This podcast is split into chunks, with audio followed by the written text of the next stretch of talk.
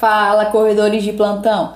Eu sou Mablin Tuane, profissional de educação física, corredora e viciada neste universo. No podcast de hoje, vamos falar um pouco sobre tênis e desempenho na corrida. Bom, no último podcast eu apresentei a ideia do paradigma do conforto, apresentada por Ben Nig, para desconstruir essa ideia que o tênis X ou Y aumenta o risco de desenvolvimento de lesões, por aí vai. Quem não ouviu, dá um pulo lá depois para poder conferir. Quem não ouviu, provavelmente não se lembra, mas eu deixei uma pergunta no final do podcast. Será que o tênis melhora o desempenho? E hoje nós vamos falar justamente sobre isso. Recentemente, nós temos acompanhado algumas mudanças nas regras referentes aos tênis para o uso dos atletas durante as competições de corrida de rua. E isso veio à tona pela grande quantidade de atletas batendo recordes com o tênis da linha Vaporfly da Nike. Na ocasião, a World Athletics até montou um grupo de estudos para poder investigar essa situação, o que lembra muito a discussão sobre o super maior na natação e que também envolve um debate muito interessante sobre a influência da tecnologia no esporte. Mas enfim, a questão é: o negócio funciona ou não? E se funciona, por quê? Bom, se funciona ou não, nós temos essa resposta com base nos feitos dos atletas nas últimas competições. Mas isso também é muito relativo. Por exemplo, se nós pensarmos nos atletas amadores ou nos corredores recreacionais, é possível que a melhora relativa ao efeito do tênis não seja algo tão perceptível assim. Porém, no alto rendimento, os detalhes fazem toda a diferença. Nós temos um conceito originado no ciclismo, que é o chamado marginal gains ou ganhos marginais, que indica que a soma dos detalhes fazem toda a diferença para o todo. Se nós aplicamos isso no desempenho do esporte de alto rendimento, isso faz todo sentido. Agora, por que, que funciona é a grande questão.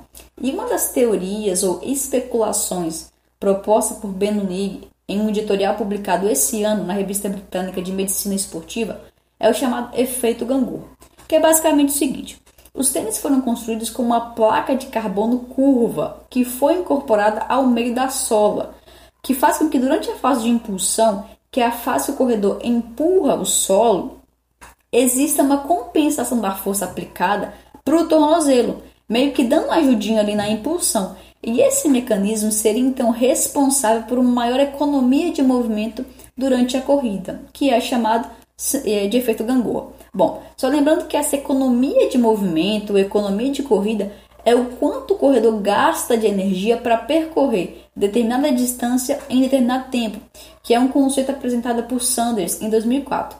E essa economia ela vai ser influenciada por um conjunto de outros fatores, que envolve, por exemplo, treinamento, fatores antropométricos, biomecânicos, entre outros. Eu até posso falar sobre isso depois e também sobre algumas estratégias para melhorar essa economia, se é que isso é possível. Bom, se você gostou do podcast, compartilhe com os amigos e também nos siga nas redes sociais com arroba mt underline treinamento. Eu fico por aqui, bons treinos e até a próxima.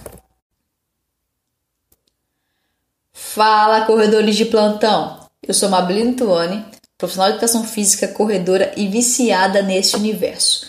No podcast de hoje, vamos falar um pouco sobre a economia de movimento ou economia de corrida. A economia de corrida é entendida como sendo o consumo de oxigênio ou consumo energético para percorrer determinada distância em determinado tempo. Assim, atletas mais econômicos tendem a consumir uma menor quantidade de oxigênio em uma dada velocidade, conseguindo então sustentar uma intensidade mais alta por um período mais prolongado.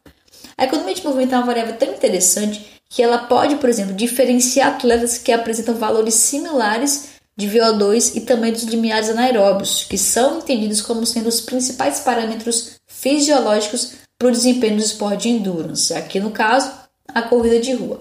E ela também apresenta uma variação aí de mais ou menos 15% entre corredores profissionais, sendo inclusive uma justificativa usada para poder explicar a superioridade dos corredores africanos em relação aos caucasianos.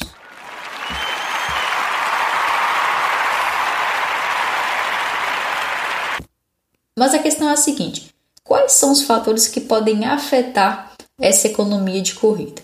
Bom, Sanders, em 2004, ele indica fatores antropométricos, biomecânicos, ambientais e do treinamento como possíveis fatores que vão estar associadas a esse gasto energético ao longo da corrida.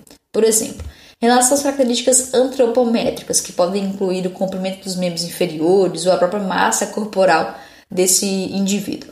Observa-se que corredores mais pesados eles tendem a gastar mais energia durante o deslocamento. Isso porque ele precisa deslocar a sua massa nesse espaço, sendo portanto menos eficientes, justamente porque ele precisa carregar mais peso, gerar mais força para poder estabilizar o core, gerar mais força para essa aceleração dos membros inferiores aconteça de modo eficiente. Além disso, a produção de calor é proporcional à massa corporal, o que pode comprometer o exercício caso altas temperaturas internas sejam alcançadas. Em contrapartida, indivíduos que apresentam um perfil mais longilíneo, que nós podemos até chamar de ectomorfos, eles tendem a dissipar melhor esse calor, evitando esse superaquecimento que acaba sendo prejudicial à performance. Isso acontece porque durante o exercício físico, nós temos então um aumento dessa temperatura interna e a dissipação do calor, ela vai acontecer de modo a reajustar esse nosso sistema. E a forma que nós encontramos para reajustar é justamente por meio do suor. Nesse momento eu tenho o quê? Um redirecionamento do fluxo sanguíneo para a pele e, consequentemente, tem uma menor quantidade de sangue chegando na musculatura em atividade, o que limita a realização do exercício pode fazer com que o corredor não consiga manter uma intensidade alta por muito tempo. Agora, voltando à questão da economia de corrida, porque acho que eu entrei por outros caminhos aqui.